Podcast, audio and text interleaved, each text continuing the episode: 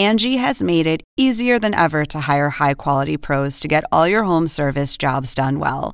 Just bring them your project online or with the Angie app, answer a few questions, and Angie will connect you with local pros who match your specific needs. Or book a service instantly at an upfront price. So join the millions of homeowners who use Angie to care for their homes and get your next home service job done well. Download the free Angie mobile app today or visit Angie.com. That's A N G I.com. It's November 1974, and for the quiet seaside community of Amityville, Long Island, nothing will ever be the same. The scene was a grisly one. Six members of the DeFeo family found dead in their beds inside their home at 112 Ocean Avenue. They were all shot execution style. I'm Donnie Wahlberg, and what happened that night and what came next is what we're untangling on the new HLN podcast, Very Scary People The Amityville Murders. We'll dive deep into the dark and complicated DeFeo family history, the police investigation of the murders, and even the supposed haunting of that infamous house on Ocean Avenue. But in this first episode, we're going all the way back to that dark November evening. Keep listening if you'd like to come along for the journey. To listen to the rest of the series, search for Very Scary People wherever you get your podcasts. Just a heads up before we begin this episode contains references to ghosts, demons, and a grisly mass murder. Listen with care. It's November 1974. A dog is howling somewhere in the neighborhood. A man makes a 911 call to the Suffolk County Police Department. Something's gone horribly wrong in Amityville. The man is panicked. He sounds like he's seen a ghost. Moments later, police arrive at a Dutch colonial house on 112 Ocean Avenue in the quiet suburb of Amityville. Amityville is a small, affluent town in Long Island, New York. And on this night, it's darker than usual outside. Pitch black, some said. It's still inside the house. Six members of a suburban New York family have been found shot to death in their beds. It appears that all of them were murdered while asleep. Police investigating the case say they have no suspect, no weapon, and no leads. There's one major question about this crime which still hasn't been answered the question of motive. And then we found out it was the DeFeo family. The father, the mother. Dawn was 18. Allison was 13. Mark was 11. And John the youngest one was nine. His whole life was taken away. The victims have been identified as members of the DeFeo family. Ric Osuna is an author. He wrote a book called The Night the DeFeos Died. You had a, a drove of uh, uniformed police and detectives going through the house, taking pictures, and so forth. They walk through the house, checking each bedroom one by one, going up the red carpeted stairs past family portraits on the wall, an increasingly nightmarish scene unfolding with each step. This is retired Amityville Police Chief Kenneth Greguski. And I found Mr. DeFeo Sr. and Mrs. DeFeo laying in bed with gunshot wounds to the back. In the northeast bedroom, the police find two young boys dead lying in separate beds on top of matching olive green and mustard yellow plaid blankets. Chief Greguski keeps searching. Then I checked the southeast bedroom and I found a young girl with a gunshot wound to the rear of her neck and head area. I proceeded to the third floor of the house, and on the east side bedroom on the third floor, I found another young lady with a gunshot wound to the head. Sisters, five years apart in age, also dead. They were found in rooms decorated with soft pink accents and yellow flowered wallpaper. Laura DiDio was a journalist in the region at the time. But the girls, their murders were particularly gruesome because they got it in the neck and the face. The blood and the brain matter and other bodily matter was all over the beds, the walls, etc.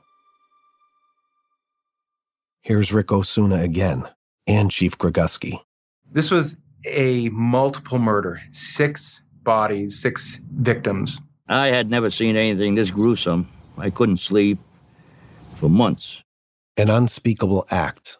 An entire family, it seemed, gone. An entire family, that is, except for one. The person who told police he found the family dead? Ron DeFeo Jr., the firstborn son of Louise and Ron DeFeo Sr. Ron Jr. had been trying to reach his family that day, to no avail.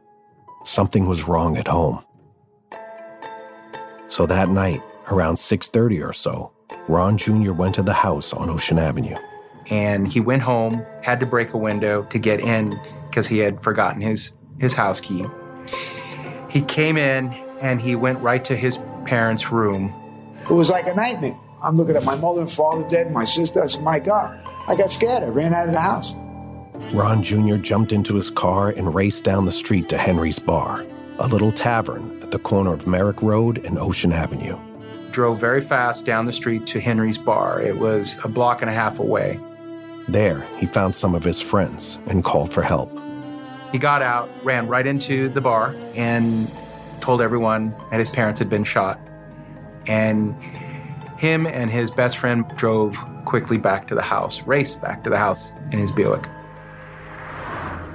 Ron Jr. and the crowded Henry sped back to 112 Ocean Avenue.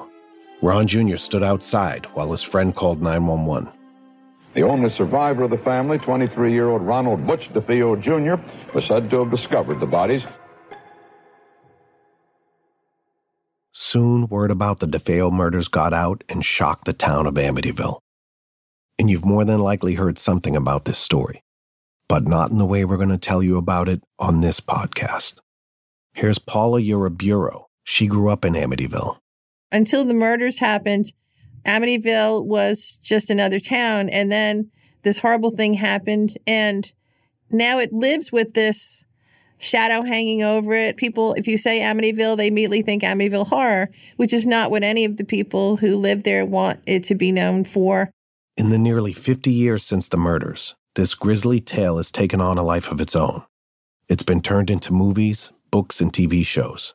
And since this fateful night, some have reported the house is possessed, that there's some kind of paranormal activity at 112 Ocean Avenue. This is Joel Martin, a radio host.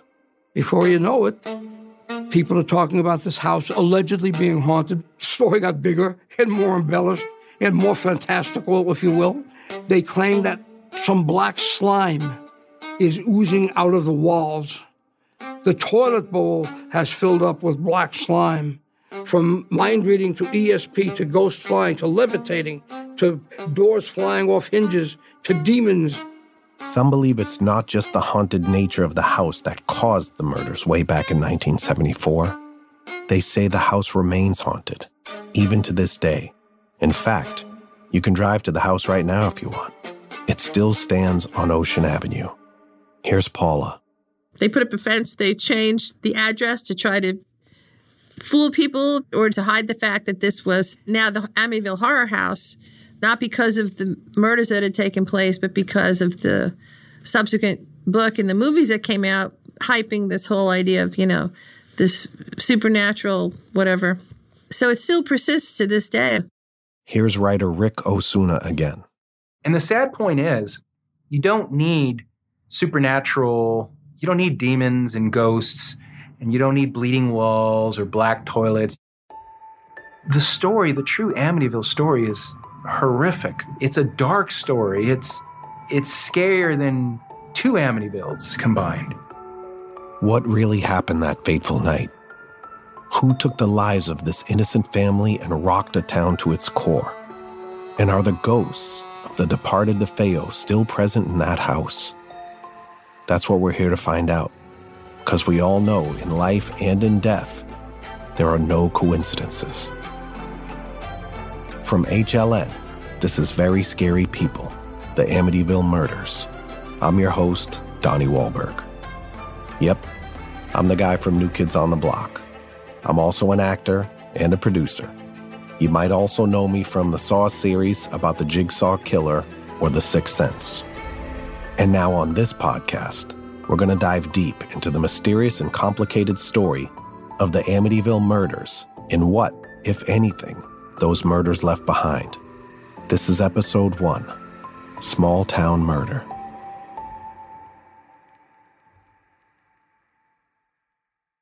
My name is Joel Martin, J O E L M A R T I N, and what I do for a living.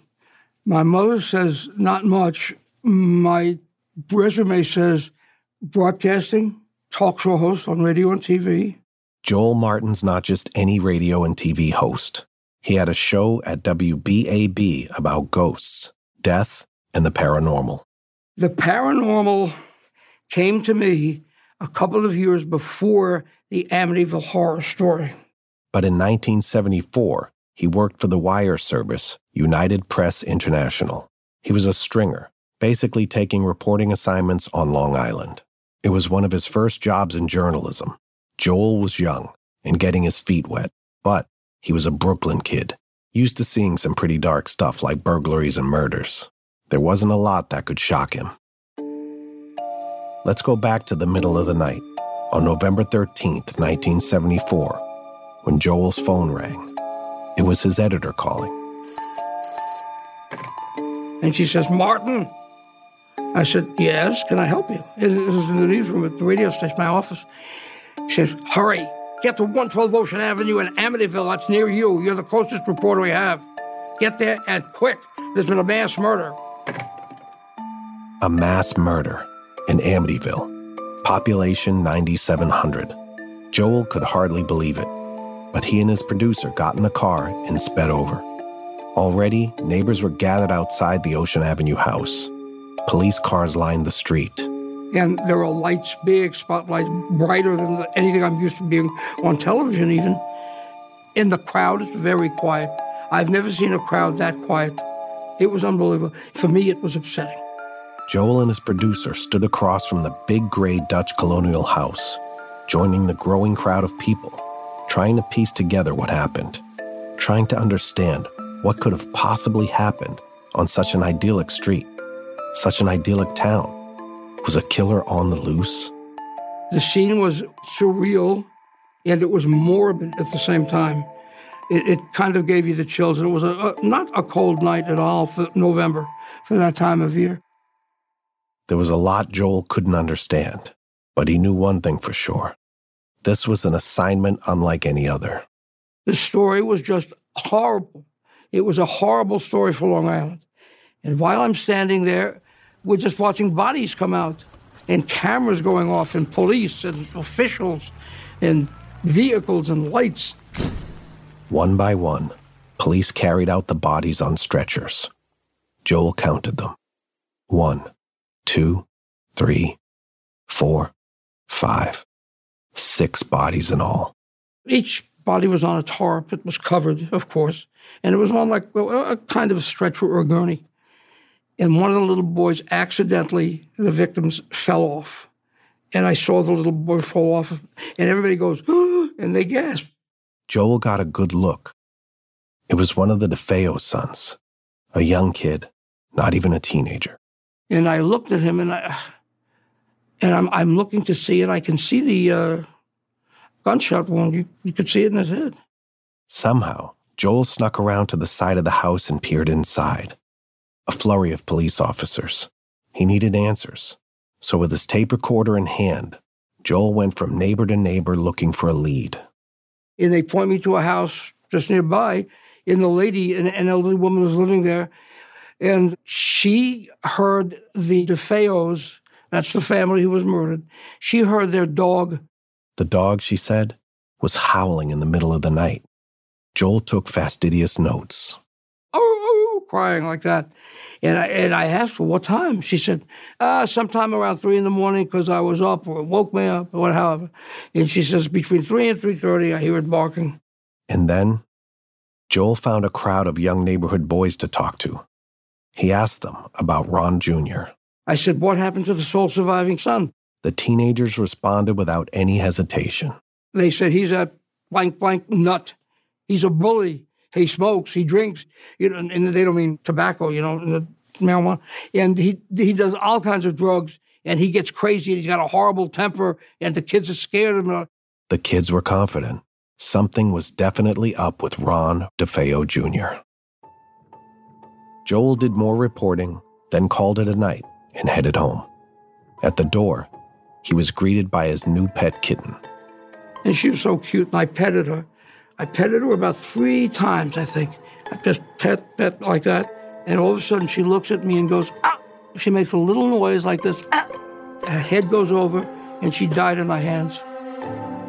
To Joel, the death of his new kitten, the same night as the DeFeo massacre, seemed like a very bad omen. I don't know, but I hope it was a coincidence.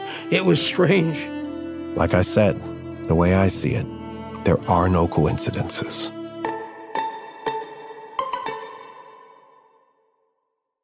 Angie has made it easier than ever to hire high quality pros to get all your home service jobs done well.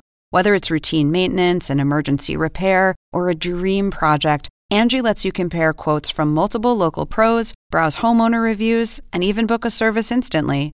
Angie's been connecting people with skilled pros for nearly 30 years. So the next time you have a home project, bring it to Angie to get your job done well. Download the free Angie mobile app today or visit Angie.com. That's A-N-G-I dot com. Let's pause for a moment and consider the scene of the crime. In the 1970s, Amityville was not the kind of place where you'd expect to encounter a mass murder. It may have been an hour or so outside New York City, but it may as well have been on another planet. This is Daniel Jennis. He's a writer, a colorful character who wore fedoras and suspenders. As a bright, blue eyed young boy, Daniel grew up visiting Amityville frequently. When I was young, I used to spend my summers in Amityville, Long Island. Amitos in Latin means happy. It's a happy place. Amityville back then was a bucolic small town. An old town with a congenial feeling to it, some said. A little coastal pocket of Long Island, replete with old wood frame seaside houses and a gazebo in the center of town. Here's resident Paula Uraburo again where they have, you know, Fourth of July celebrations and Halloween and Christmas with carols. And it is a quintessential sort of almost, I would say, 19th century vibe American town. Amityville, even now, is in so many ways a bedroom community. Middle to upper class folks live there, commuting into the city for work. Prior to 1974, murders like this one were practically unheard of in the town. So the deaths of the DeFeos changed everything. Ric Osuna again. It definitely broke the sleepiness of Amityville, something you just would never imagine in that quaint town. The morning after the DeFeos were killed, Paula remembers getting ready to go to school. She was 17 years old and attending an all girls Catholic school called the Academy of St. Joseph on Long Island.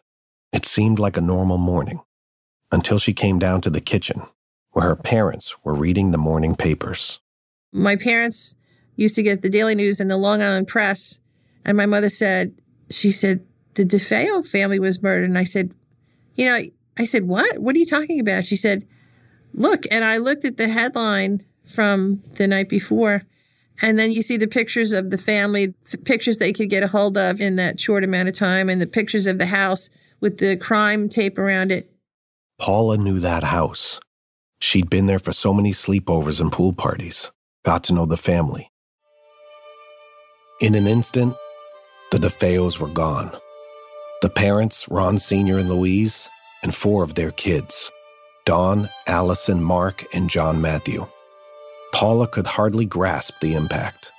This wasn't just a headline. She knew these people. Paula had hung out in the Ocean Avenue home with Dawn in her room. When it's somebody that you know and somebody that had their whole life ahead of them and somebody who seemed like such a, a really terrific person. And I just felt so, first it was shock, and then I felt so sad. Um, I mean, the, the enormity of it, the notion of six people being killed was enough to sort of be overwhelming. There at the kitchen table, staring at the newspaper, Paula felt something in her shift.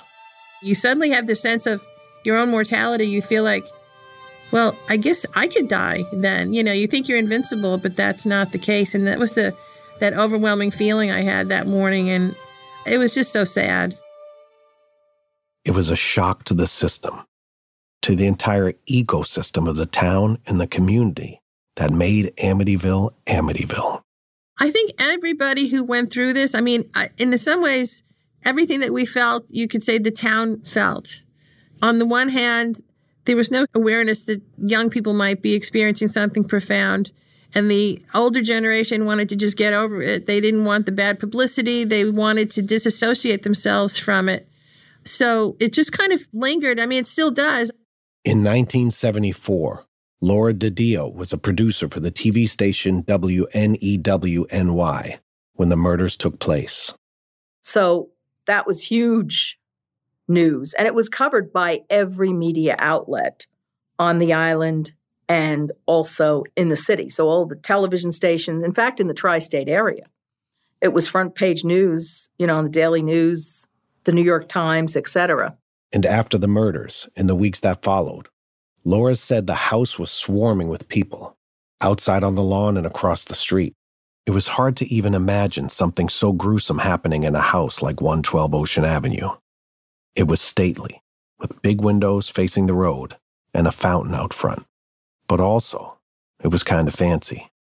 Three stories, five bedrooms, and a huge basement. You saw this beautiful house in such a wonderful setting. You've got a, a three story Dutch colonial, it's got beautiful grounds, it's got a boathouse, you know, an outdoor in ground swimming pool. It's got a boat dock that backs right up to what they call in Amityville the canal, but is actually the Amityville River. Inside the house, the rooms were each distinguished by different patterned wallpaper depicting flowers, polka dots, buildings. Yellow carpeted stairs led down to the large basement where the kids would hang out and play a game of pool. Majestic oil paintings of each family member hung along the staircase that led to the second floor. Paula Uriburu was friends with the eldest daughter killed, Dawn DeFeo. One time when they were hanging out, Paula remembers Dawn talking to her about the oil paintings. Apparently, Dawn's father, Ron Sr., really wanted to prominently display them in the home. He was insisting they have these sort of portraits like this as some sort of 19th century Gilded Age family. I remember going up the stairs. She wanted to show me her room, and they weren't there yet, but there were places for where these portraits were going to be along the staircase. Now, the portraits memorialized the DeFeo family as investigators and coroners went about their work in the house. The DeFeos were gone, and according to Laura DiDio, the whole thing was unthinkable that against this pastoral scene there would be such a horrific act, as would be the unthinkable media frenzy that followed. You've got all of the police, forensics, ambulances bringing out the six bodies in body bags on stretchers, and four of them were children, uh, ranging in age from nine to 18. So 18 isn't a child, but it's still pretty young. And the murders themselves were very gruesome because they had been, the family had been shot at close range in their beds within a 15 minute time span approximately.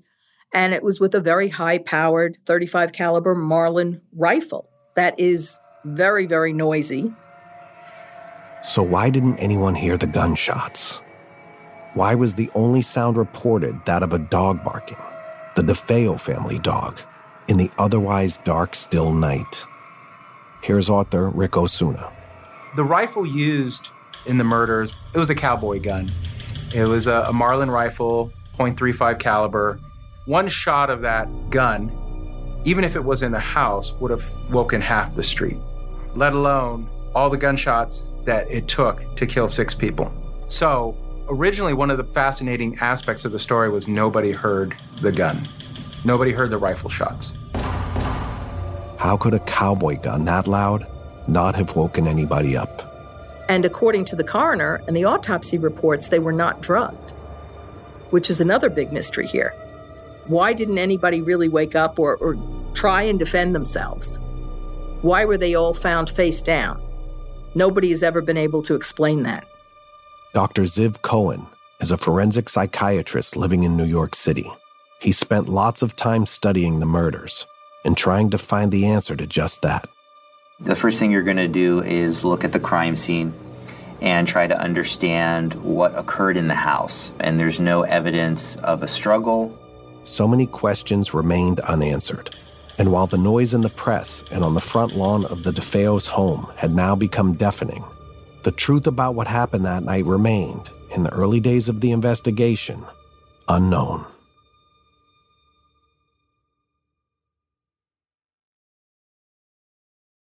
In the days that followed the mass murder, police detectives scoured the town, examining evidence, looking for answers, suspects. A web of conspiracy, lies, and secrets would soon be woven in and around the Ocean Avenue house. It would invite all kinds of theories about the murders in a haunted house that still persists today. Walls oozing with slime, cold breezes wafting throughout the house, a spate of people who died from heart attacks, who were in some way, shape, or form connected to the DeFeo house. Here's radio host Joel Martin. Now, I know it's all a coincidence. People are always dying of heart attacks. But when you do the statistical probabilities of so many people dying around that story, it's pretty scary. There are many more than that. People would come to know Amityville as a home to a haunted house with a dark past. But in the early days of the investigation, no one thought of the house as being haunted and no one knew who killed the DeFeos on November 13th, 1974, or why. Ron Jr. survived. So, how did he get so lucky? How does anyone get so lucky? These questions still keep Joel Martin up at night. Everything is supposed to be a coincidence, but sometimes you really wonder, you know, and uh, this confluence of things that come together. How's that possible? And we don't know. The answer is we just don't know. Or do we? Next up on Very Scary People. It was one of Long Island's most chilling crimes. Six members of the DeFeo family shot to death in their Amityville home. A picture perfect family with a violent secret. On the face of it, uh, this is a family that is very good at keeping up appearances. Mob affiliations and wiretaps folks in Amityville knew from the uh, the bragging from uh, the father that uh, th- there was mob connections. Terror that led up to the murders. We were all like animals, in a, like a dog on a leash. Everybody in that house, nobody could be free. The police investigation that would uncover a haunting lead, and how the murders of the DeFeos left behind a horrifying legacy. Everything points to one thing: that that house was infested by something that comes from the bowels of the earth. Very Scary People, The Amityville Murders, is hosted by me, Donnie Wahlberg. It's a production of HLN in collaboration with Neon Hum Media and is based on an original series created by CNN executive producer Nancy Duffy. At CNN, our senior producer is Sabina Ryman. Our producer is Allison O'Brien, and our executive producer is Abby Fentress Swanson. Alexander McCall leads audience strategy for our show, and Jameis Andrist designed our artwork. From Neon Hum Media, our executive producer is Jonathan Hirsch. Kate Mishkin is our producer, and our associate producers are Chloe Chobel and Navani Otero. Our editor is Stephanie Serrano. Samantha Allison is our production manager. Sam Baer and Josh Harn are our mix engineers. Theme and original music composed by Asha Ivanovich. Additional music came from Blue Dot Sessions and Epidemic Sound. Special thanks to Tara Lawrence, Michael Reyes, Courtney Coupe, Tamika Balance Kalasny, Ashley Lusk, Robert Mathers, Christian DeChateau, Lisa Namerow, and John Dianora.